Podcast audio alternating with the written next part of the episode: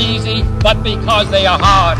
Mr. Gorbachev, tear down this wall. A date which will live in infamy. I still have a dream. Good night and good luck.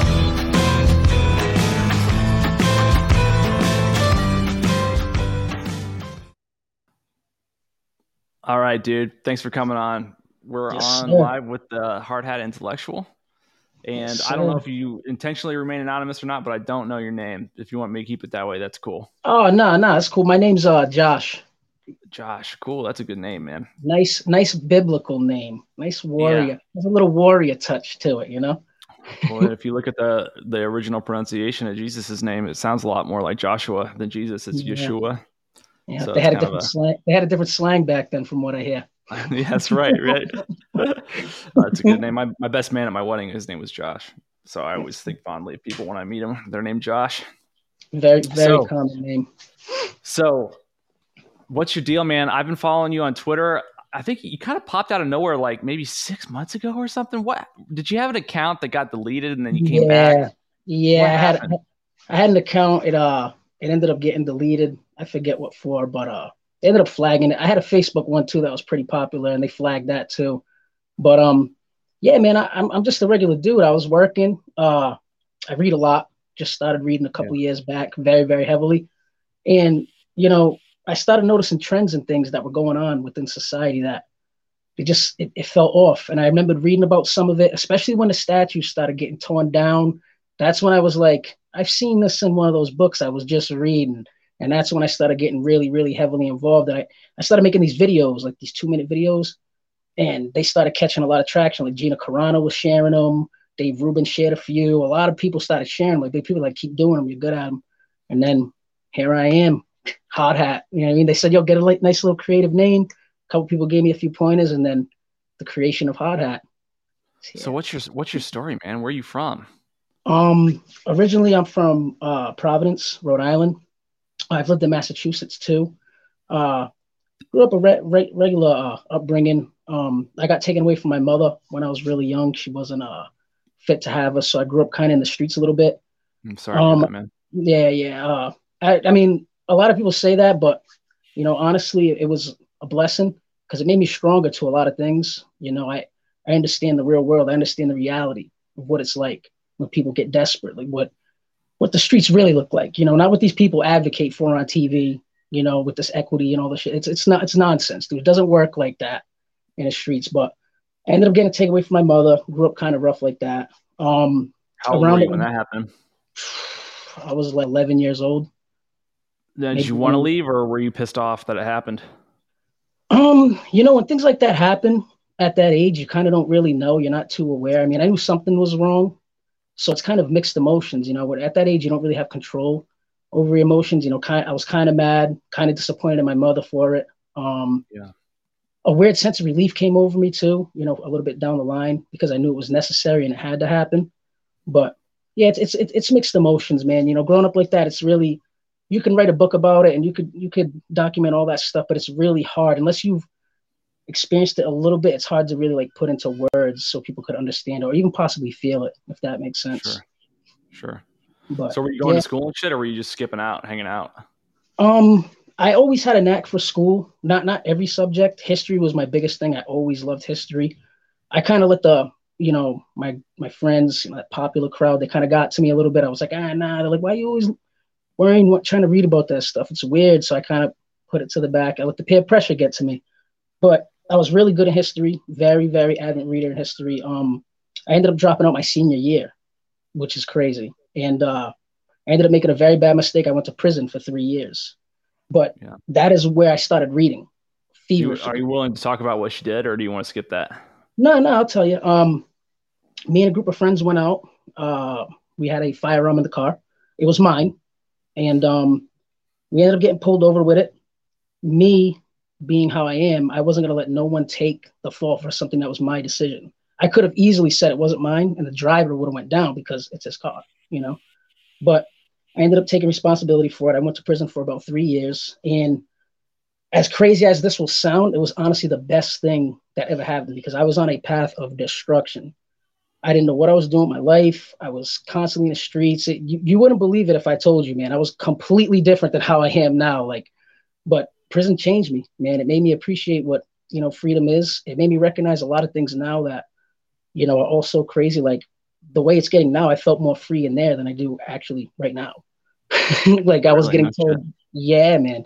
But it changed me. I started reading, dude, and it was a wrap, man. I was reading everything I can get my hands on: philosophy, Plato, Socrates, Wittgenstein, you name it, dude. Just getting it. So you Reading you. Malcolm X'd it. Yes, I was actually in the same prison as Malcolm X, South Bay. Hell hell of a place. I hear you can get a hell of an education there. There's a lot of you'd be surprised- there's a lot of great minds in there. It's not like how they portray it in the movies, man. It's Yeah, my brother my brother went to prison for three years, so Mhm. I know I know I know a little bit about it. Just just you know as a relative, I've never been arrested, but yeah, I understand. yeah, But you know the crazy thing about going to prison is that there's sort of two ways that you can come out. You can come out worse or you can come out better, right? Like a lot of guys go in and they're around bad influences or whatever. They come out, they feel disgruntled, disenfranchised. It's hard to get back into the system. Um, how did you how did you manage to respond to it so health in such a healthy way? I mean, the first couple months it was uh it was a little difficult. Um, Yeah. it took a little while to get used to. But I actually met an older gentleman in there. I used to work out a lot, and uh, one day he came up to me. You know, I talked to him briefly, but not not like that. But he came up to me and he's like, he's like, you're pretty consistent with working out. And I was like, yeah, I was like trying to stay in shape. He's like, that's good. You keep yourself occupied, keep your mind off from the outside. He's like, you're not out there. Don't worry about anything out there. He's like, do you exercise this though? And he pointed to here. And I was like, eh. and he was like, he gave me a book. And he was like, keep your mind occupied. He's like, better. He's like, he's like, this is the best education you will ever get because it's a free education on yourself. You have nothing to do but think about how to better yourself while you're behind these walls. And I do kind of book? uh, it was Ludwig Wittgenstein. It was um philosophical investigations, and he said read it slow because it's difficult. It's about language and stuff like that. Yeah, It was a good yeah. book. Was a- he gave me he gave me plenty of books. You can get the access to books is actually it's crazy in there, man. You got more access to books in there than you kind of do out here. Library shut down, you can't even get them. Well, and you got so much time. Like there's no distractions. Like I've got, you can tell I've got a bunch of books, but I've read maybe 20% of them just because you want, you know, I'm distracted by the internet and my wife, my baby, my job and whatever. But when you have all that time, so when, here's one thing I want to ask you because, you know, I've I've watched prison movies and they, they all depict shit differently, right? You watch Cool Hand Luke, they're they're they're working the chain gang all day. You watch Shawshank Redemption, he's working the laundry and fucking around in the base in the yard all day, right? Like, are are you working your ass off when you're in prison, or are you just sitting around? I mean, you can if you wanna if you wanna uh you know get a little bit of extra like incentives. Like I did have a job in there. I had actually had a laundry job. It's not like how it's how it's depicted in Shawshank Redemption, but I had a little laundry job. It was pretty easy, and they gave you three dollars a day for it. You know, plus it looks good when you go to try to get early release and things like that, and it puts a little bit of money in your pocket because some people don't have people that put money on their books. But Mm. I mean, the the best way to describe it in prison is that you know you got to keep busy but you don't want to keep busy the wrong way. You know, you have guys that are in there locked behind them walls and they're constantly thinking about the outside world. You can't control any of those things, dude. You're not out there. The more you stress and the more you're constantly trying to be in touch with the outside world, plus worry about controlling it, you have a miserable time in there. And that's kind of what that dude taught me. He was like, You're in here, worry about in here. Focus and control everything that you can in here, that you know you can. When you get out there, then you worry about that. He's like, don't be like these guys on the phones all day trying to call and talk to their girl and see what she's doing. Don't be like these guys worrying about what's going on out there, who's doing what. He's like, they're in here and they don't even realize it yet. He's like, and they're not going to change anything. He's like, just focus on you. And it, it really changed you, man. I, I met a lot of really solid people in there for sure. You know, could you stay in touch with any of them? One or two of them, one or two Yeah. of them. Some of them, some of them go back in there. You know, it, it's weird because a lot of this, there's so much wisdom in there, and then you know you have people that go back. You know, and it's it's really hard. It's really hard to understand it. You know, I don't know what goes through their minds. I don't know, you know, what situation they're in, but there's a lot of good minds in there, man. And it's just, I don't know, prison's crazy. prison's just crazy, man, for sure. So do you think it's do you think that that lesson that you just mentioned about not worrying about the outside when you're on the inside, do you think that's do you think that that could be translated to like where where we're at because like I can't control shit about what the political class is doing. I can't control what Biden's doing, but I can't control what I do each day, right? So like in a way, it's the same lesson. Even you, you know, I don't have to be behind bars to sort of be in my own little cage. Yeah, exactly. And you can. It's absolutely transmutable to the to the situation we're in right now. You know, I know I'm not going to turn into some huge he- heroic figure that saves civilization from. You might. Uh, I mean, it's possible. I'm not saying I wouldn't mind it. You know, the autographs and stuff would be pretty awesome. But you know, I just take it day by day. You know, I, I look at it like this. My main object, my main objective is to get my neighbor or my coworker or anybody that I have face to face dialogue engagement with to hate this establishment just as much as I do. I want them to understand that this is serious stuff, not to overwhelm yourself, but please pay attention to this. Voice your concerns. You know, I've had my wife, prime example, she never wanted to get involved in, in the politics stuff, constantly tried to ignore it. And I understood why. I get it, it's overwhelming. Recently, she comes home, she's all frustrated. They put a gender neutral bathroom in a job. Guys and girls have one bathroom I said, do you see why I tell you to speak up now before it gets to this point? I said, and what do Where's you guys do? Supposed to poop, man. That's what I'm saying. They, and they said that it's fine because all the stalls have locks on them. It's insane. But that that's pretty much how I, I try to look at it. You know, whatever I control that's in my power, I do. I read a lot. I try to educate myself a lot. I see a lot of things and catch a lot of things that the average person can, you know, especially with words. I feel like a lot – of the situations we're in right now is solely based off language to a degree. Like words that they're using, they're not even real words. And we're debating topics that have no solution. It's a paradox. You know what I'm saying? It's, it's designed mm-hmm. that way. So we're going back and forth about something that has no solution where they're slowly tiptoeing closer to totalitarianism. So I just try to focus on things like that and share what I pick up or what I think I picked up to the best of my ability to others and just take it from there. It's that Wittgenstein uh, sh- shining through, man. you know, it, is is language the the fundamental basis of thought, or is thought the fundamental basis of language? And when they manipulate the language, they manipulate the way we think. I mean, if you think about it, like I, I almost tweeted the other day, I decided I, I didn't for whatever reason, but I almost tweeted I wasn't an anti-vaxxer until they changed the definition. Yeah. you know? Exactly. Exactly. Like, I didn't change, man. exactly. Exactly. And that's how they catch it because you're not even anti, I'm anti-mandate. I'm against mandates. I'm against telling people Right. that they have no choice. There's a difference. I'm not against the vaccine per se. I'm against the mandate. And there's examples of this everywhere. Misinformation is another one. That's the one I cannot stand. People are constantly go back. Listen, what is misinformation? Break that word down. What is misinformation? Is it misleading information? Is it false information? And if so, how would you prove that that information is false with more information, right? So how can mm-hmm. you just say that something's misinformation and not all there is is information? There's no such thing as misinformation. If you have accurate information, you provide it. If it's better than the previous information, then it shows that it is by providing that information. There's no such thing as misinformation, but everybody's debating about it. Well, what did he say that was misinformation? Don't use the word, period. Because that's how they get you. And then people are going, boop, boop. Now you're arguing, debating about a topic that has no solution using a bunch of words that are made up that have no meaning. It's insane, dude. It's insane. It's everywhere. Yeah. It's everywhere. Well, and the the crazy thing I've noticed, and one of the things that I admire about Barack Obama is that he was a very good liar. Oh man. You know what I mean? And Yeah. what's what's scary to me is that they're not even trying to lie well anymore. No. You know, they don't because It's it's, like, what the fuck are you going to do about it? You know? Yep. And It's so, like when I see Psaki up there and she's answering questions and she's just like totally blowing them off, and they're all non-answers. It's, it's like you know, ten years ago they at least made a good effort to cover their tracks, and now they just realize that it doesn't matter whether or not we know what's really going on because we don't have any leverage. Mm-hmm. Mm-hmm. And that's what they're doing. And they're trying to get a reaction now. Now they're going, do something. Do something. Yeah. Yeah, we're, indo- we're indoctrinating your kids. You can't even look at the curriculum. Do something. They're trying to bait bait that in. But there's ways like what the truckers did. That's huge because that disrupts the whole production, the whole flow. You can't get shelf stock now. You can't get things delivered now. That affects the mob of people that support you and affects you now. So now they get restless as well, and they have to kind of keep that balance still. You know what I mean? So that that was that exposed what can really damage them, what can really put them on their heels. You know, there, there's definitely openings in certain issues. I feel the curriculum is a major one. There's anything that's going to get people involved, it's the curriculum and what they're teaching your children. I don't care who you are. If that you have a child and you know they're getting bombarded with this lunacy, it's going to make you feel obligated to do something about it. And that's why they want to keep that under wraps. But they are baiting people into definitely have some kind of reaction. I see it all the time. I'm pretty sure you do as well. Man, there's a great article I, I need to share with you.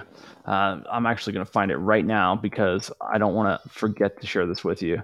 I read this article uh, last night. Um, basically, uh, uh, Jordan Peterson tweeted the article and he said, "Read this, please." And I was like, "Man, if he said please like that, like he like really wants me to read it." and so, so I opened up this article and I thought it was going to take me like five minutes to read it. So I like did like a I did like a video stream just here reading the article, thinking, haha, I'll comment the video of me reading it in like three minutes and be like, see, I read it, you know. but the whole the article took me 42 minutes to read, dude. and I gotta I gotta find this. Um, yeah, I'll find it for you for sure. Um, did it did it almost make you want to tweet back at Jordan Peterson? Like, Come on, dude, 42 minutes? Are you serious? right, right, exactly. so, uh, uh, but some of the things that you're saying kind of remind me of it uh, because yeah, here it is. I found it, dude. I'm gonna I'm gonna direct message it to you on uh on um uh, uh, Twitter just so you have it after the call or whatever after the podcast. But it's called "No, the Revolution Isn't Over," and it's written on Substack by I, I never heard of the guy that wrote it before. His name's N.S. Lyons. He wrote it in January, and he's basically talking about how the critical race theory and the Marxist stuff is like really entrenched, and just because you know Youngkin won in Virginia doesn't mean that we're actually making any progress because the problem is so much deeper than than we see.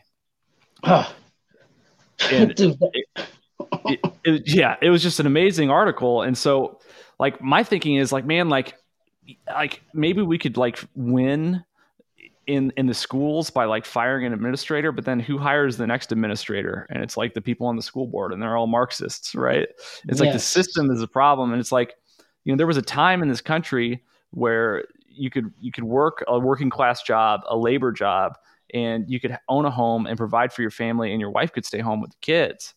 And we've gotten to the point because of inflation, because we went off the gold standard, where that's impossible for working class families to do. And so the state has to raise the kids. They spend all the time with them during the day. And mm-hmm. until like in like in like the, this one of the things that bothers me about the left as someone who's had, had a daughter this year is that they're always talking about expanding child services, getting the kids to school younger and younger. I'm like, I don't want you to raise my fucking kid. you know? Like i don't I, I, want to like be able to make enough money that like my wife doesn't have to work so that we don't have to give you my kid all day. You know like the, the answer isn't for you to have my kid more. So it, like i don't know what the solution is. I don't know if there is a solution but it doesn't seem to me like fixing public education is necessarily like going to be a sufficient solution. You know we got to figure out a way that people just don't even need it Yes. No, I agree with you 100%. And I've actually had, you know, uh, I don't know if you know who PolitiBunny is. PolitiBunny, no, who's, who's that? She has like 100,000 followers. She's a conservative from what I heard, but she blocked me one day because I said exactly what you said. And she's like, we shouldn't be giving these institutions to the left. Da, da, da. And I'm like, these institutions are eroded. They're rotten to the core. There's no repairing this. Like, you're not, even if you pass a law saying it's illegal, to teach critical. The teachers are still going to do it. These are they're radical. Right. like these are these are these are radical ideologues. They don't care. They don't care. So, you know, we are going back and forth, and she was basically throwing that out me like, oh, well, then what are parents going to do about you know their kids? How are they going to work? And I said, well, that's the problem. You know, back back years ago, the father could support the family. He didn't have to have the wife go to work. I'm not saying the wife shouldn't work. I'm not saying anything like that because you know that's immediately what they're going to jump on. Yeah, like, if they want to work, they can work. I don't care. They shouldn't have to. Exactly, exactly. And it's better for the kids, and that's why it's designed to be that way, and that's why they're pushing for that. Well, no, we'll have daycare for your kids now. They want your kids as young as possible to indoctrinate them as early as possible. So by the time they are 18 years of age, there is no reversing that mental damage that they have done to them, and they will do it. Make no mistake about it, they will do it. Because if you indoctrinate majority of the population of the next generation to come, it's game over yeah. That's game over. You know what I mean? There's more of them. There's more of that population. It's easier to control. It's easier to manipulate. They don't have any critical thinking abilities at all. You own everything now. And that's exactly what they push us for. And a lot of people don't even know this, but are you familiar with a gentleman named John Taylor Gatto? Mm, sounds familiar, but I, I, can't say. Is he on Twitter? Um, no, he, he actually passed away, but he wrote a book. Uh, it was about public education. He was he used to be a teacher, but long story short, he exposed a lot of things about public education, and a lot of people don't even know that when this country first implemented public education, they had to use the National Guard to get the parents to comply because the parents were firmly against it. They said, I don't want some stranger teaching my child all day for right. eight hours. They were like, that's insane. Would never do that. So they had to use the National Guard. Parents were strongly opposed to it. And this gentleman by the name of John Dewey and the Rockefeller Foundation designed education purposely to indoctrinate the students and the young people of the country. This is this is facts. This is known. There's documents in Congress and everything about this. So when people argue about public education, there's no fixing that. That system was designed to literally indoctrinate people. It wasn't as bad as it is now. I'm not saying it didn't produce some great minds. It absolutely did. But that system has been rotten for a very, very long time. And I think the only way to really, you know, get some fire going around the issue is around the sexual things that they're trying to teach. Because there's many things that they're pushing. They're pushing race pushing trans but that sexual thing is that main topic that a lot of parents regardless if they're left or right can get behind and be like no this is outrageous. And i think the focus needs to be there because i see a lot of times you get pushed to a different topic a different topic a different topic. Just stay on that one. Hammer that yeah. one away. Right make them drowned on it. You know what i mean? If that happens i think education could definitely get a run for the money for sure hundred percent. Yeah, that's that's really really interesting, and I struggle with the the whole idea of public education, regardless of what's going on today, because I tend to be like a very right wing, small government, laissez faire capitalist type guy. That's that's where my mind's at, right? And but, but on the other hand, I understand that it's good for everybody if everybody can read. You know, like I own an advertising business. I make ads all day on social media and it's good for my business that people know how to read those ads right? And and um so so i'm not i'm not opposed to the notion that there's there's a place for some sort of like common core for lack of a better term. I don't mean common core in the sense of 2012 common core but i mean literally like a common core of you know basic arithmetic basic you know reading comprehension skills. But but like most of the stuff that I think of as like absolutely fundamental is like the stuff that you know when you're you learn by the time you're 15. Yeah, no, I I, I agree with you 100. percent You know, all the stuff I picked up in philosophy and stuff like that, I didn't learn it in a university. I learned it in prison behind bars. like, and I probably have more, you know, knowledge and a lot of material on philosophy than a lot of people went to school for it. You know what I mean? And if they did go to school for it, they were misled on many subjects and purposely lied to. So I agree with you 100%. You teach the child how to read, fundamentally read, critically, analyze what he's reading, really think about the material, mathematics, basic science, the fundamentals, and then give him the option to take off in whatever direction he feels passionate about.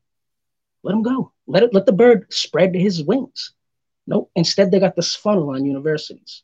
You got to go to university, get a good job got to have a PhD. It's nonsense. I went to yeah. a trade school. I learned I learned how to pour concrete, make a kiln. I know many guys that have done the same. And then I know people who work at restaurants right now waiting tables who got a PhD. Miserable. Yeah. You know what I mean? That, that's the pro- I agree with you 110% on that, brother.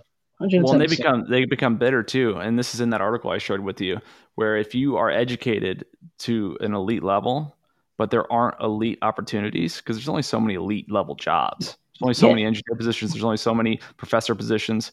And if you're educated to that level and your only opportunities are waiting tables, you become a very bitter human being. Yeah. Because it's beneath you, right? In your own mind. And that's like one of the that's one of the the the problems that we set up for ourselves, I think, in the United States was there was this huge push in the second half of the 20th century for everybody college education and for it to be a liberal arts education. And we neglected the trades because manufacturing we outsourced to slave labor in China. And uh, ultimately we're in this situation where these these people graduate with their master's degrees in diversity, equity, and inclusion, and they have to like make up problems and new jobs. like there's a whole industry around consulting on diversity, equity, and inclusion. It's because there's no jobs for these fucks when they graduate. You know, like they're not gonna pour concrete. They're like, where am I going to be inclusive at? like, like I've, I, no I've been saying this man this year. It's like, dude, you can't be a communist if you've never held a hammer or a sickle. Like Nah, they actually held hammers and sickles, you know, when that whole thing started, right? like, dude, it's insane, man. I don't. I, like, have you actually held a hammer or a sickle? I thought it was like a half moon or something. yeah, right, right, right. It's just spiritual, you know. yeah, they don't know. They they have no clue, dude. They just think it looks cool on a shirt. They know nothing about it. But no, you're, you're spot on. You're definitely spot on, man. And I see it everywhere. You know, I see it everywhere. But I also see, you know, the guys in the trades that I work with. You know, and they, they they're getting restless too. They know what's going on. You'd be surprised how many guys that work in these trades, construction, concrete, guys said, you know pick up your morning trash. They're very politically involved. They're not Oh yeah. openly vocal. We wouldn't, but amongst each I other, dude. never ever thought that there was anything inferior about the working class intellect at all. No way, not even a little bit. So that, that I mean, just maybe it's the way I was brought up. I went to college, but I'm the only one of my three of my three brothers that graduated from college, and so I've kind of seen both sides of the coin. Where like I know what it's like to hustle and to just figure shit out. And I also know what it's like to go to a fancy private school where everybody's been spoon fed, you know, from a silver spoon. So I've seen both sides, but I, I know one one thing for sure, man. It doesn't matter what you do or how much money you have. That has nothing to do with how intelligent you are. No, it sure don't. And that, isn't that weird, man? Is that these people advocate for like some socialist system, some Marxist system, but yet they actually hate the working class. Yeah, The, the, the tension is there between the people that are really actually the working class and these people who claim to advocate for the working class, and it's clear as day.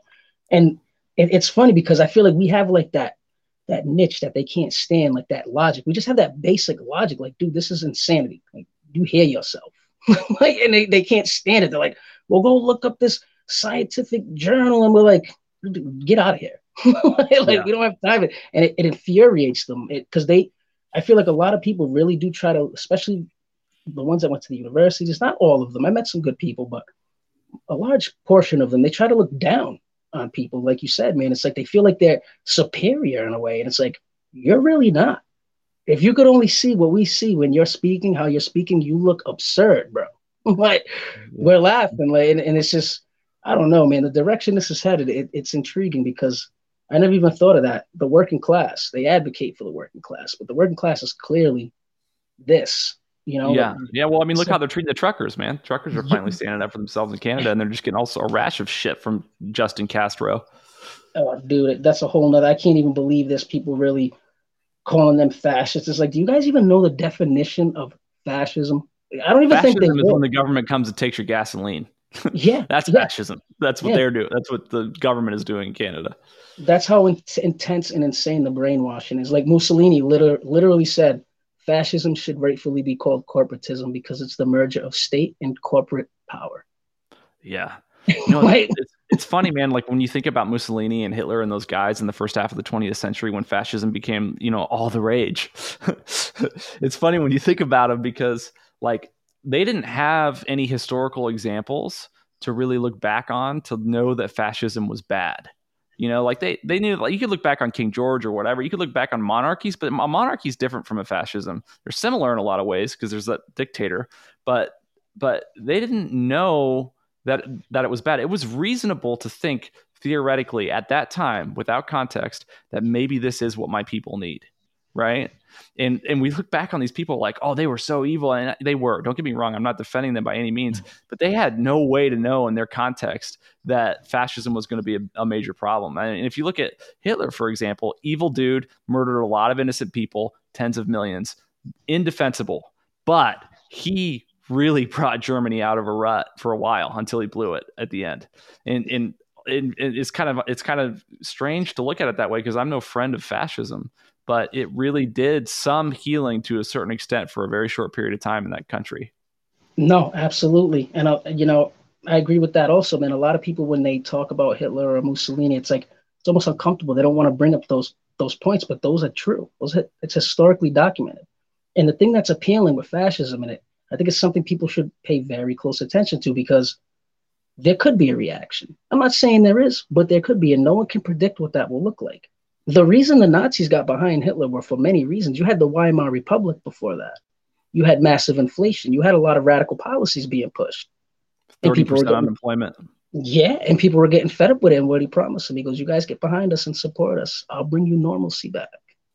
Yeah, yeah. Well, and- that's and imagine a bunch of working men, construction, getting behind something like that spontaneously, eruption.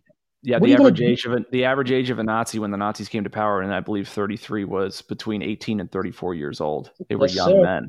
And the money. They were young the men. money. Yeah, yeah. It's fascinating. There's an awesome book. You might have already read it, uh, but there's this is a famous book. It's called the the Rise and Fall of the Third Reich. I have not read that. This is like the ultimate tome. It's the most famous book on. It's huge on how that whole thing happened, and it's it's really fascinating. If you look at Germany right before the Nazis came to power, first of all, there were a million different political parties. It wasn't just like right wing, left wing. It wasn't like in the United States. There were a bunch of different political parties. And when the Nazis came to power in 33, there were 80 million people that lived in Germany, and only 2 million of them were Nazis. Only one in 40 people actually belonged to the Nazi party or identified with it. And what ultimately happened was the existing established government couldn't get anything done because the Nazis were like the tiebreaker. Right. And so they always had to go to the Nazis to get shit done, like when they couldn't agree or whatever. And and it's just crazy how they were able to leverage such a small amount of influence in order to ultimately take over the whole country and almost the entire Western Hemisphere, right? And and but the the one thing that I uh, that I've taken away from my study of it at the, to this point is that something happens when unemployment gets up to 30%, like one in three people, because, you know, we have, we have unemployment, you know, in the 5% to 10% range. Like some of that's uh, because the economy is bad, but a lot of that can be explained by like drug problems, mental health issues, what like other explanations that aren't really, you know, the system's broken, right? And but when you get unemployment up to 30%, when one in three people are getting up every morning and they're going out and they're looking for work all day and they're coming home having found none for months and then for years, there starts to be serious radicalization. And I Mhm. think the reason we haven't seen radicalization in the United States yet, to the, I mean, we have cer- a little bit, you know, with this Marxist shit, but we haven't seen real radicalization yet because it hasn't gotten bad enough. But when it hmm. gets bad, people find somebody to blame, just like the, the Nazis found the Jews, and it's never justified and it's always rash. And and there's a there's tremendous consensus and force, and it happens like that. Exactly. So we gotta we have to have to do it by all means we have to keep our shit together because if we get to a point where one in three americans is unable to work we're going to see some major radicalization violent radicalization gestapo type shit Absolutely. And you know, the thing that you said that was that was key to that is, you know, somebody to blame. Well, that's justification. Now, Yeah. if the working class is already the people who are against a lot of these mandates and these policies, those are the people that will eventually be put out of work. So it's clear where they stand. Well, now you're giving them a reason to justify violence. And I'm not saying that's what will happen, but these are all possibilities that could absolutely happen. Well, now you gave them something to justify. So now they're going to blame somebody. Well, we told you guys that these mandates were going to mess everything up.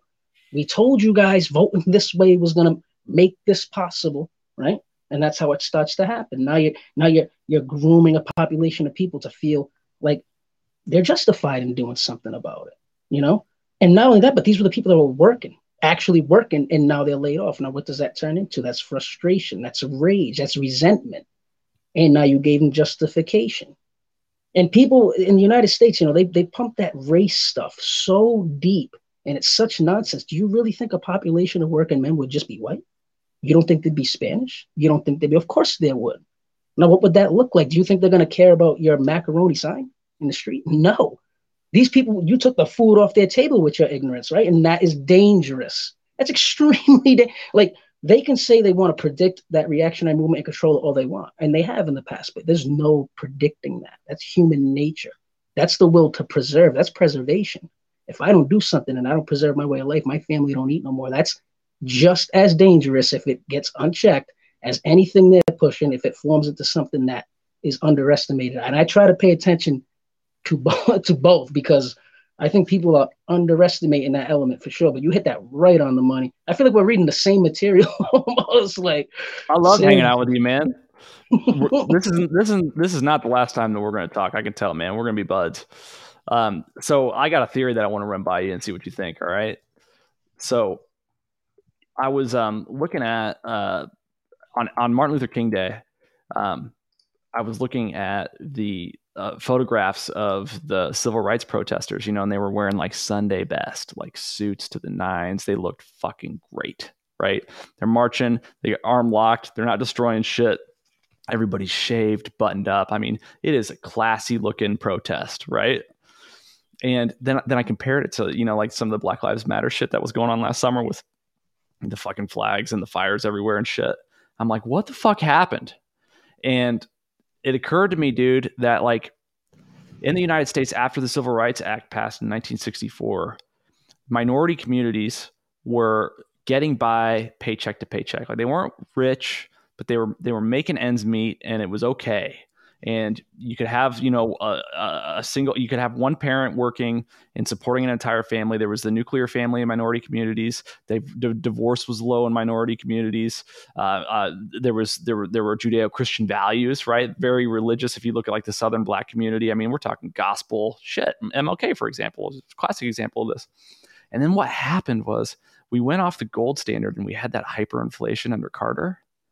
And those minority communities that were just getting by paycheck to paycheck, all of a sudden with 10% inflation, it wasn't enough anymore because their income didn't go up, but the uh, cost of living did. And so you had mom had to start working and then nobody was watching the kids. And then you had, you know, kids turn into crime.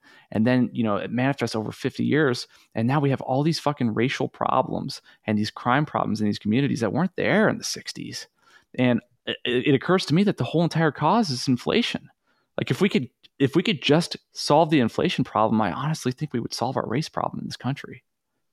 Yeah, no, I agree, and I think I think what you're what you're you know getting to is Lyndon Baines Johnson also passed the Great Society program right around that time too, mm-hmm. and that was like the Big Brother, you know, programs like welfare and stuff like that. And there's nothing wrong with that. You know, a lot of people just don't look in depth with it. Like you said, the inflation happened around the same time, which is just as bad. All that was just like a big tumbleweed of, of a process. But there's a lot of catch 22s with a lot of these programs. Like the single mother could get Section 8, but she can't have a man in the house. Well, no man in the house means a young man growing up without a father figure. Now, where does he go? To the streets. And that's what happened. You know, so yeah, that, I agree with that theory 100%. And I think, you know, what they were pushing for now, from then all the way up, all this build to now, is they're trying to destabilize society. They want society to fall into an utter state where people beg for them to bring some kind of it order. certainly feels like that. It's really exactly. bizarre. Exactly, but I don't think I don't think it'll play out that way, and I think they overplayed their hand because the people that they're using to destabilize society don't want to stabilize society. These people thrive off lawlessness. If you stabilize society, they can't break into the stores no more. They can't riot and loot. They don't want that, and they know that. And that's one of their weak points that I'm seeing that a lot of people haven't really been calling out, but I've seen that. You've already encouraged these people that it's lawlessness. They don't even have to work. They can go steal everything. Police can't even stop them. Why would they embrace you to stabilize it back? They're not going to do that. And that's the jam that they're in now.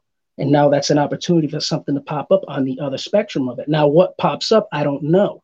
But there's there's openings there. If someone comes with that resentment element and that and really gets that frenzy going, that could be disastrous too you know, and then people embrace the whole dropping of the fist on that angle, and then what?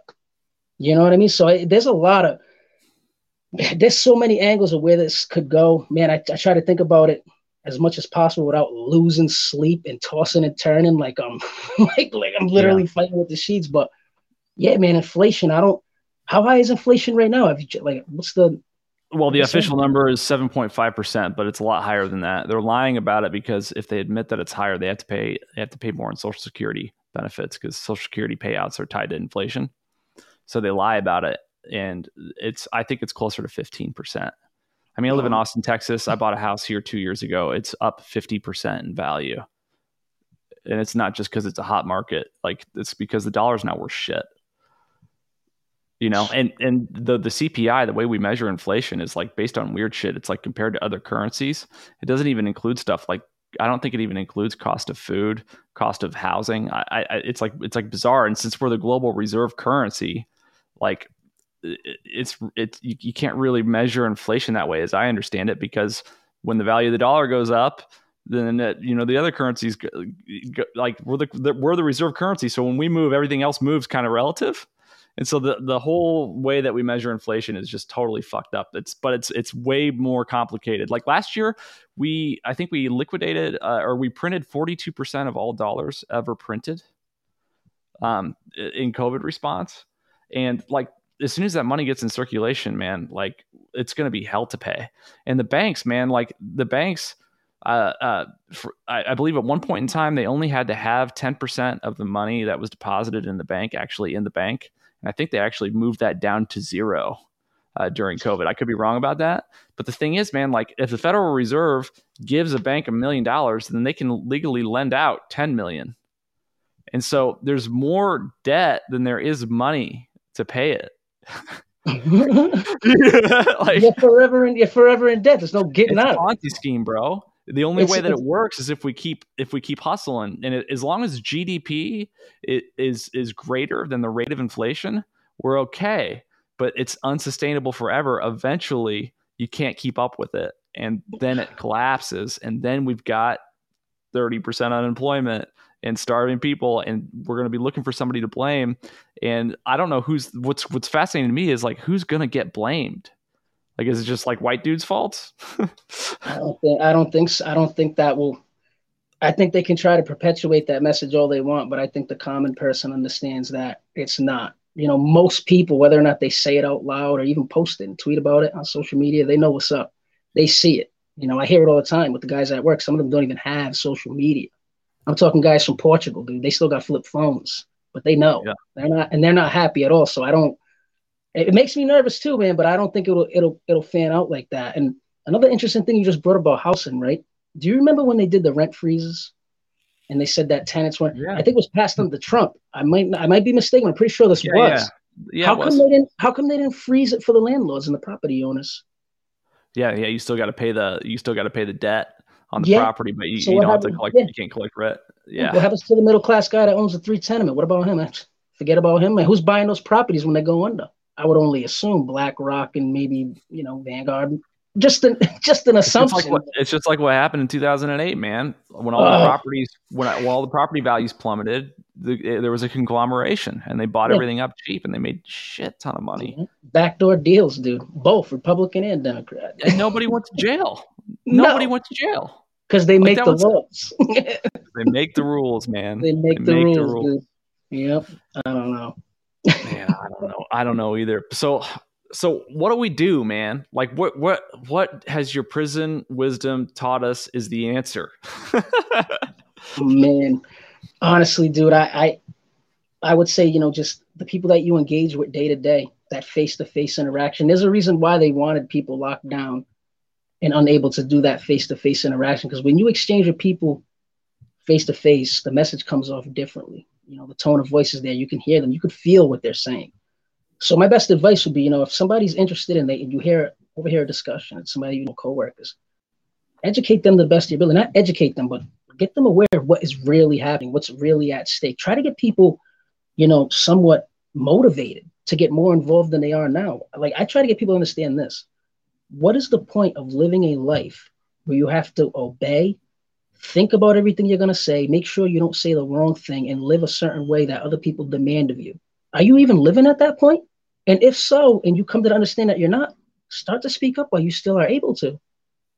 You know you don't have to be involved in it every day but use your voice man. This society is outrageous at this point. Everybody's seeing it now. I mean they got gender neutral bathrooms. Men are going into the women's bathrooms. They're bombarding your kids with indoctrination daily. They're telling you you can't even do nothing about it they're telling you the economy's doing great. You can't even find a steak from three different stores. You're driving all around your neighborhood just to get a steak or a gallon of milk. Gas is outrageous. We've been driving all over to get formula for our baby, man. My wife too, man. We had to go to He's out. Got to go to Target. Yeah. Target's out. Got to go to Trader Joe's. Whatever, you know.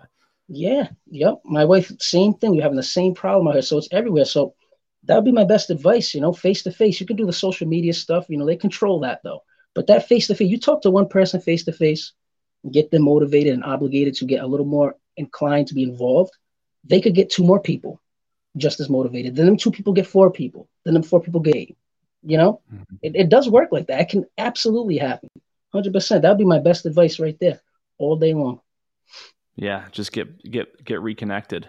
Yeah.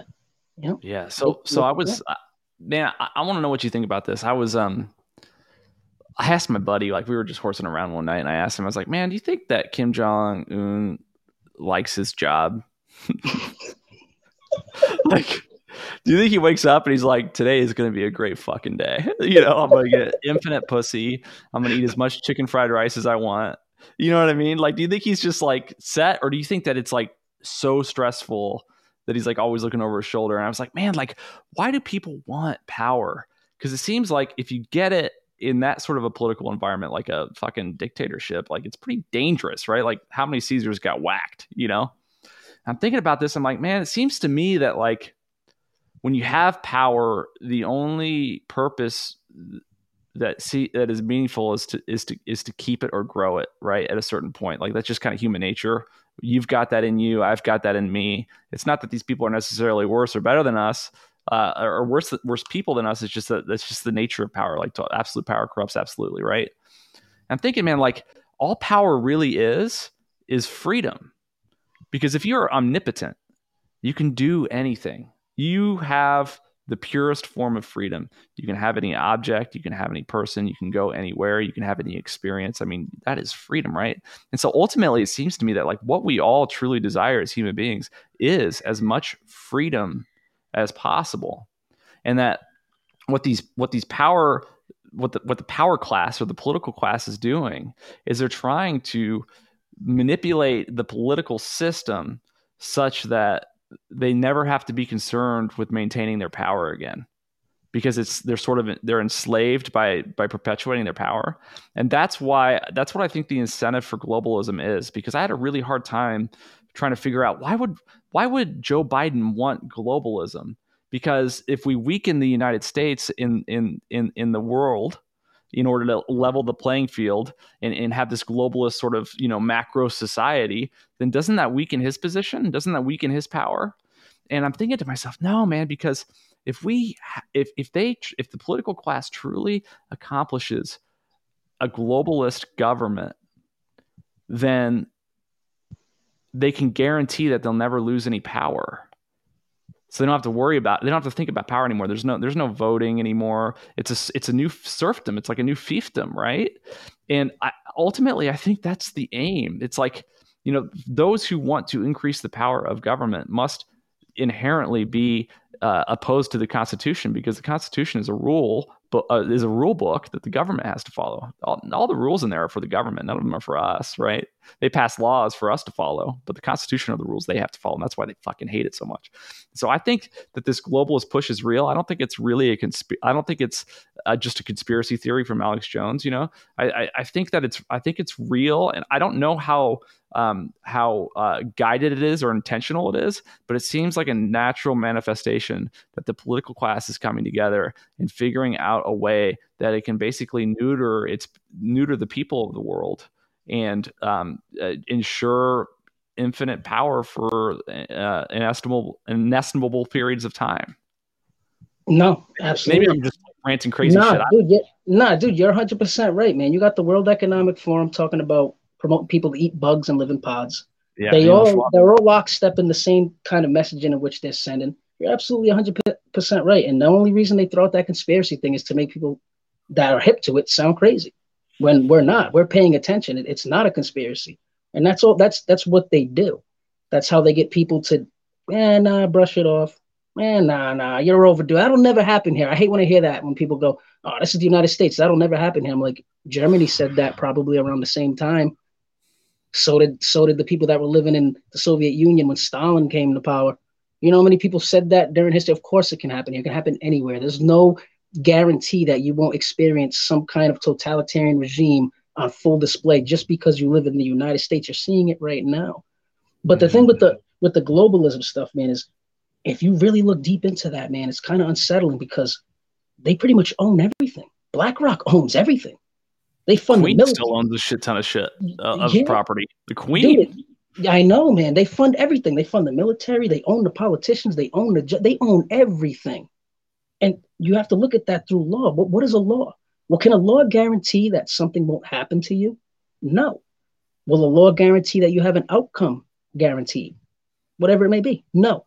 So the law is kind of it's fragile in a way, right? It doesn't prevent anything. There's no guarantee. It doesn't guarantee any outcome. Why is there so many? Why is your car only supposed to go 65, but they make it 120 miles per hour? They want you to break the law. That's why they're there. That's how they enslave you. Laws don't protect anything. We, we need less laws. We need people that are campaigning, literally going, I'm trying to get rid of a whole bunch of these laws. Like, that's the only way you can get power back to the individual. I, I hate when I see people campaigning that are against this left and or whatever you want to call them, Marxists, and they're like, I'm going to make laws for this. No, don't add any more laws, bro. We need to yeah. get rid of laws. That's the and the cancel problem. culture too, like the the cancel culture back, like cancel Whoopi. I'm like, no, don't cancel no, anybody. That's the whole fucking point. oh yeah, like, don't cancel Whoopi. She sucks. Don't cancel her. yeah. Canceling is the problem. exactly. Yeah, you see it. Yeah, it's a it's a set. It's like what a do you think about this Joe Rogan shit, man? I, I'm uh, a huge Joe Rogan fan, but what do you think about this this recent fiasco? What specifically about him throwing the apology out there or just yeah i'm thinking well, ultimately like deleting like 110 of his own episodes man. I mean he put out the statement saying that he did right? That was yeah, he, he said that he, he says yeah. that he did it. I believe I, I don't think he's lying. He could be but i don't think so. He's never I mean, lied to me before. I mean he might have you know went along with it. I do think there was pressure added 100% but i mean to me it was kind of disappointing man. I, I got respect for joe rogan but you got to know better than that. What are you apologizing for? If you didn't do anything wrong, how can you, as a man, with your platform that you have, go on camera and apologize for something that you know is being spun to make you look bad? Yeah. Do you think he actually no, felt bad for dropping the N bomb so many times? I I, I don't. I, I, honestly don't. I, I mean, they were already attacking him and smearing him and spinning so many things to try to take him down before that. So when that all came out, you know that they took some things out of context. They tried to make you look bad. So you already know the game, and now you're apologizing for something like that. I just he should know better than that because the more you do that, I will never apologize for nothing I say. If I say it, I meant it, and I will never take it back because it's my right to do that. I can voice my opinion however I. Once you bend that knee and you even remotely throw out some semblance of an apology, it's over for you. That's sworn. like it's over for you. You can't. Yeah, you can't. you can't apologize to a mob that doesn't believe in forgiveness. Yeah, like, absolutely not. Nope. They yeah. want to tear you to shreds. That that's my whole take on that. So yeah, and I'm kind of with you on that, man. Like, like here's here's here's my my deal with Joe Rogan, and let me know what you think about this. All right, I've been listening to Joe Rogan for like five, six years. Uh, 2016 maybe was when I started. And I originally got into him because I really liked when he had Jordan Peterson on after Jordan Peterson first became famous, you know. And I really liked Grant the Graham Hancock episodes, you know, about ancient civilizations and shit. I love all that stuff. I'm a dork, right? And I think Joe, this throughout his entire podcast career, has been nothing but genuinely himself. And then he, you know he switched over to Spotify, which I was excited about. I was like, great, made a hundred million bucks allegedly and they didn't seem to be censoring him at all because all the shit that he was posting on Spotify for the past year is stuff that would have got him banned from YouTube, right? And, and just different COVID stuff, different vaccine stuff, whatever. And you know, it's weird because this video, like of the compilation video of him using the racial slur, I don't think that's a new video. I think that video had been going around like, you know, it's it's it's gone viral like several times over the years at different points. And it's just very strange to me that he apologized like at this juncture. And I don't know why, because he doesn't need money. And maybe he was maybe he was at risk of losing his contract with Spotify, but like I just don't know why he would apologize unless he was genuinely sorry. But at the same token, it's like it, it's totally counterintuitive that he would be generally genuinely sorry because I've been going back and listening to the episodes that he erased, and I can tell that he means what he's saying in those episodes about freedom of speech and how this whole censorship stuff is stupid. And I just can't see that kind of a reversal from him uh, so so immediately. But I don't. What I what's missing is like why now? Yeah, no, I, am I'm, I'm gonna give him a pass, dude, because he's you know he's been so great. Like I'm gonna give him some grace and a pass. I'm still a fan. I'm not gonna like cancel Joe and be like you know boycott him. But like I was definitely disappointed this run. Yeah, hundred percent. Like why, like if you knew you were gonna that way, and I hate to use the word fold, but if you knew eventually you were gonna bend the knee, then why did you drag it out for so long in the first place? Yeah. like mm-hmm. if you're if you're setting your convictions that you will never bend the knee, you'll never bend it. Like I mean what I say. I'll never apologize for anything I say. I don't care if there's a mob of people outside my house with tiki torches. I'm not taking it back. Like no way. But I could never look at myself in the mirror. I can't do it. And if he was, you know, like that for this period of time, then why all of a sudden out of nowhere, like you said, at that specific time, boom, it makes no sense. And he was getting offers from I think Rumble. I, oh, I, yeah. I, know other people have had to reached out to him, like offering him, like, let's get him. You know what I mean? So it, I don't know. What's man. crazy is he deleted all the episodes without telling any of the guests. Like Michael Malice p- tweeted and was like, two of my episodes are deleted now. What happened? It's like you. It's like Joe. Joe didn't call you. Like he deleted yeah. them. Like you think that he would have called you and been like, "Hey, I'm going to remove a bunch of episodes, a couple of years or ones because of something." You know what I mean? Like, you like, like for example, if I were ever to, to delete this episode because of some controversy ten years from now, I'd call you, be like, "Hey, man, by the way, like yeah, I'm famous now. You're famous now. I'm going to delete that episode." Like I wouldn't just do it and like have you be like, "What the fuck happened?" You know what I mean? Yeah. Yeah, I'm like I'm like showing like the, the throwbacks. I'm like, you want to see my stardom to fame right here? Let me go back to the first episode. I'm like, where the f- it's gone? Like I'm on the phone with you, like. well, what's creepy about it is that this whole deletion thing happened like within seven days of the Biden administration, you know, making that speech about uh, uh, shutting down misinformation on major media platforms. Yeah, and label it labeling it as terrorist threats, which is extremely dangerous too, because if you can't accurately describe what misinformation is and what these terrorists are, well, all they have to do is use the media to smear you, paint the picture, destroy you in the public image, charge you, and throw you away. Yeah, well, and that's the thing that's so scary about the domestic terrorist thing is that if you're a terrorist, you don't have rights. You don't have the right to an attorney. You don't have the right to due process. Like if you are labeled as a domestic terrorist, a threat to national security, they can put you in Guantanamo for years without any charges, right? Yeah. You you no longer have the rights of a U.S. citizen at that at that point, and so that's why I am very resentful of this language being thrown around of domestic terrorism and just you know labeling people on very vague and obscure terms as domestic terrorists because you're basically just saying no, your rights don't count, your rights count, your rights don't count, and it's just like fuck you. Yeah, yeah, and it, it it infuriates me too because a lot of the people from the left, you know, they've been fighting against you know wrongful uh, prosecutions and you know, etc. All mm-hmm. those things like that. And it's like you don't see the the setup here. You don't see this play. If you allow them to over something like that, you don't think they're gonna come for you next. You're only getting away with what you're getting away with because it's beneficial to the people power. Once they obtain all that power, you're on the same menu as everybody else. You're not special. It's like where is the common sense? Like these people have no common sense. Like they just don't they don't see it. And I think that's one of the key differences between like working people, people that have been to prison. Like we just have that. We understand we're not fools, bro. Like you're not gonna pull that over. We we see it. And for some reason, people that have never experienced something like that in their life, whether it doesn't have to be prison specifically, but you know, been in the streets a little bit, been around the block at least once or twice, they can't see it for some reason. I'm like, how do you not see the dangers of that? Giving somebody complete power to smear you whenever they want, if they feel like you're a threat to them, charge you for the smear, and lock you up and throw away the key, bro. Like, where's the ACLU at? Like, I don't, right. I don't, I don't get it.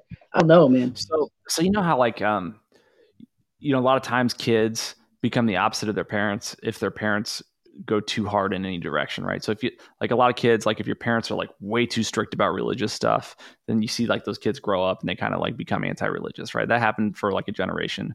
Uh, there's other examples too, right? It, there's sort of like this push pull. Do you think that the the generation Z that's in school now and they're like getting hormones and shit from their teachers, right? Do you think that they're going to grow up and be like, no, that was not fucking cool? Do you think they're going to realize it, or do you think that they're warped? I think I think I think there's probably some that ain't warped, but I would say overall that that generation it's not looking good for them, man. I mean, those kids only care about trending on TikTok, making a video about mom spaghetti or something. Like they're not. They pay no attention. spaghetti. Yeah, like they're paying no Listen attention. To Eminem, bro. You've been listening yeah. to Eminem? it's on the sweater Mom already. Yeah, yeah. yeah I, I, I think it's over for that generation, man. I, I, I know a couple people that are from that generation. You know, like uh, sure. uh, brothers of my friends and stuff. And it's like, man, what are you talking about? Like, do you hear what you're saying? It's like I, I just don't think there's no repair. And another thing that's scary scary about that is I don't want to say it in this way, but they're soft, man. They don't. They won't stand up. Like if someone starts really violating their, they're not going to stand up. They're going to go to cry to the authorities, and then they're going to realize the authorities are the ones oppressing us now. Wait a minute, you're not supposed to do that. It's too late. We've been trying to warn you guys for a whole three years. You're not paying any attention. They're not going to be able to do nothing. They are way too coddled.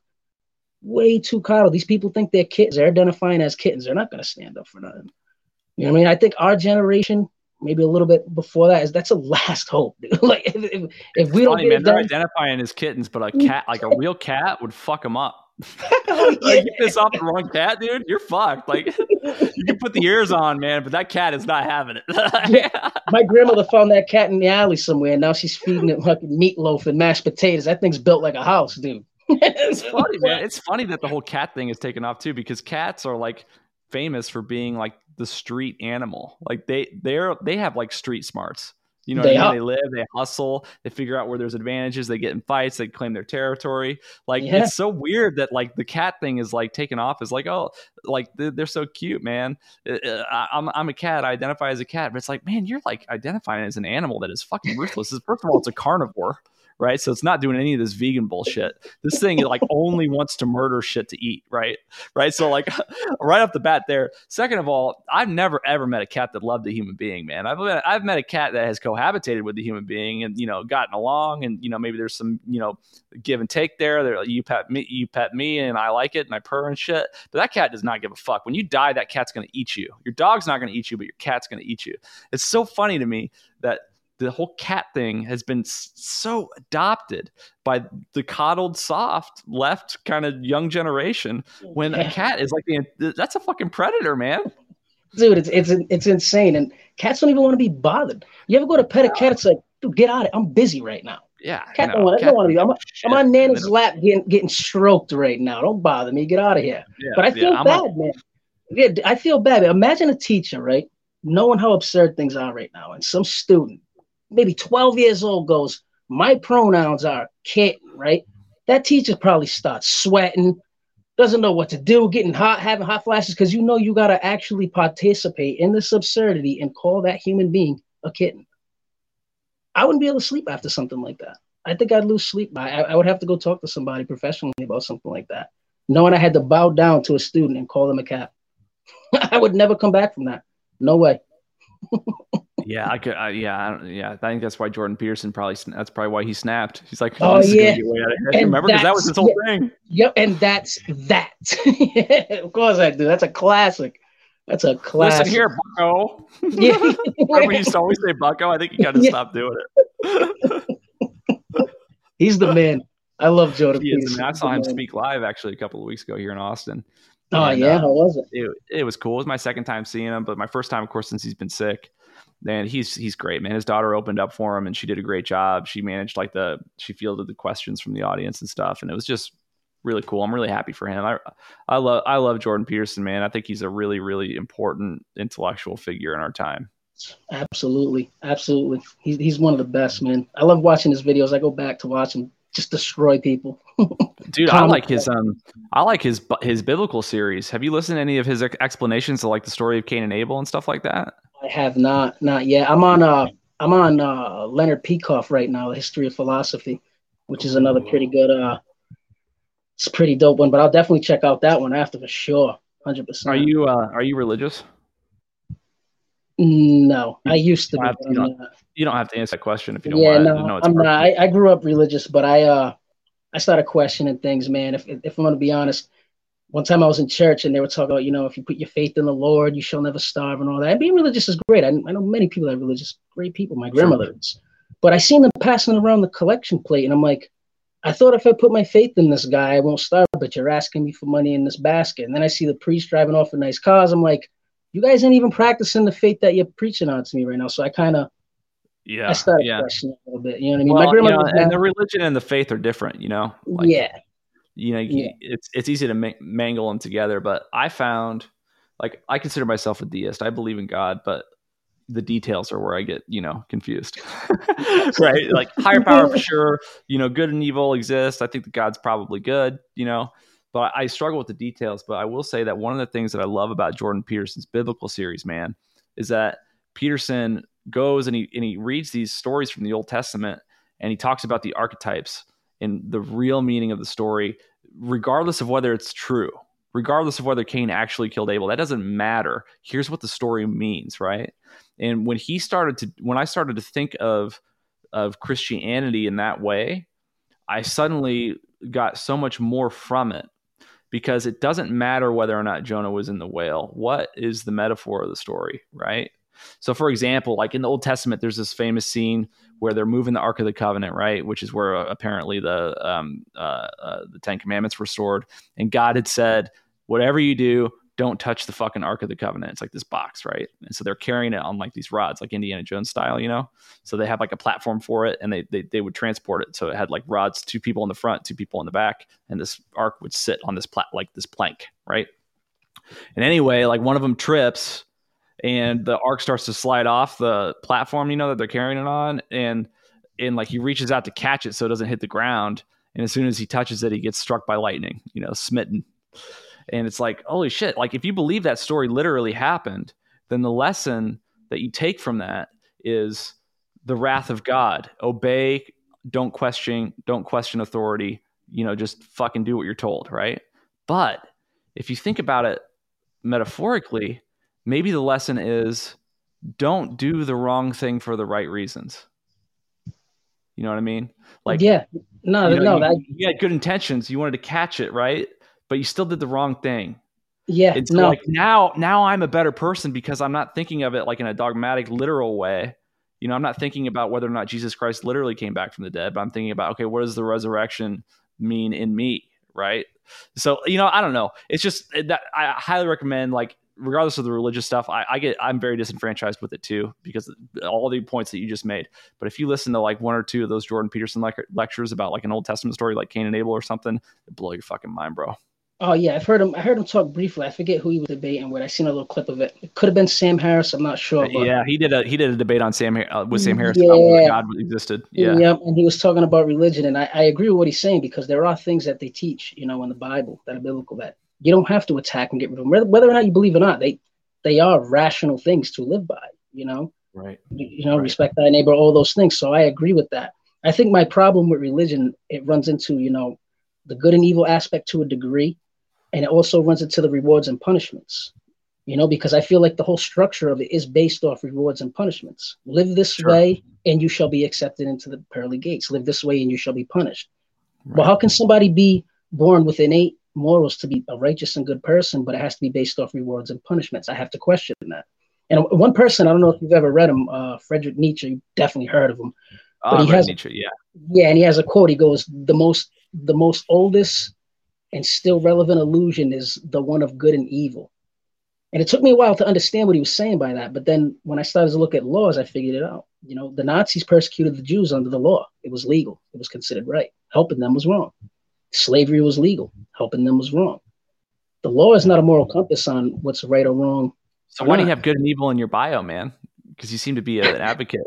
no, because that was uh that was uh Hannah Arendt and she wrote a book on the origins of totalitarianism. Was she hot?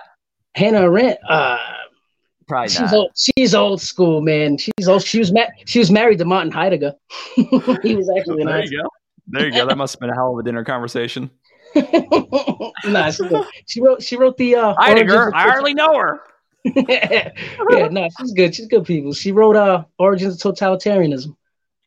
She was from uh, around that time too. It's a really good book too definitely recommend it if you've never read it.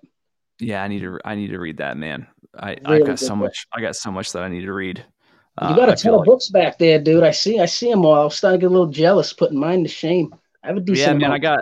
I got a shelf right here on my left. Um, that these are like the ones I'm actually reading in, and those are usually ones that I've retired or I'm going to read way later. Yeah. I'm do you go back and forth? Like do you sometimes you start one and then you'll start another one and just juggle in between. Yeah, yeah I don't read one book at a time. And I'll tell you what, man, uh, this is something that I learned, and people will, will will scoff at this. There's a couple things about reading that I believe. The first thing I believe about reading is that you'll get more from rereading your favorites than you will from trying to read all this new shit all the time. Like, oh, I haven't read that yet. Oh, people get distracted. But if you go back and read a book that you haven't read three years, it's one of your favorites, it will speak to you differently So that's that's one thing that I believe. The second thing that I believe is that with a lot of nonfiction, and I'm not talking about like philosophy, analytical philosophy or anything like that, because those guys they they needed every word. The way they thought was just so dense and, and important. But if you read like nonfiction today, a lot of the parameters for these books are based off of what the publishing companies demand because they know that a book has to be 280 pages in order to sell maximum. It needs to be this thick. It needs to be this font. Needs to, you know, they, they have all these parameters that they put. So like a lot of books are actually more like you know like a 5000 word essay that's been expanded into a 100000 word book right? Yeah. so i read i read in nonfiction i swear to god i read the first sentence of every paragraph. And if it's interesting i read the whole paragraph until i get bored. And then i read the first sentence of every paragraph again until i get interested again. And i hammer through books in 90 minutes. And i tell you i know i, I get it. Like I'm sure I'm missing some shit, but it's way more efficient, man. Like if I'm going to read a business book, you know, I, I, I don't have time to sit there for fucking eight hours and read every single word and every single little example. I'm going to hammer through it and move on. And I, Yeah. I, I've, I've sat, I've read three books in a day before like that, and I consider, I consider those books read. Yeah, But- no, hundred percent. There's an awesome uh, app. Have you ever heard of the app Blinkist? B L I N K. No, So- I have not. Blinkist, dude, you can get a subscription. Um, it's really inexpensive. I can't remember what the cost is, but what they do is they have like um, it's you want to read a book that's like a, a 15 hour read. They have like a person doing an hour summary of the book audio, so you can listen. Like, all right, this is what happens in *Sapiens*. Like, you know, you know, this is what happens in zero to One*, or this is what happens. This is the gist of *Meditations* by marcus The way you just described reading the book, it pulls all the way- essentials yeah, yeah, and the critical do things that. out and leaves Yeah. out all the. Yep, you can go back and read that stuff later if you'd like to. Yeah, but this is yeah, and important. yeah, and if you want to look more into it, then get the fucking book. But like in the meantime, like, you know. anyway, man, I don't want to take any more of your time. I really enjoyed having having this chat with you, though. You're Hey, an you awesome too, guest. man. You too, brother. Absolutely, man. Hey, Anytime. listen, you ever need anything, you let me know, okay? Of course, brother. Oh, I will definitely let you know, my friend. hey, Cool, man. easy, Cool. brother. All right, dude. All right, man. Take care. You too.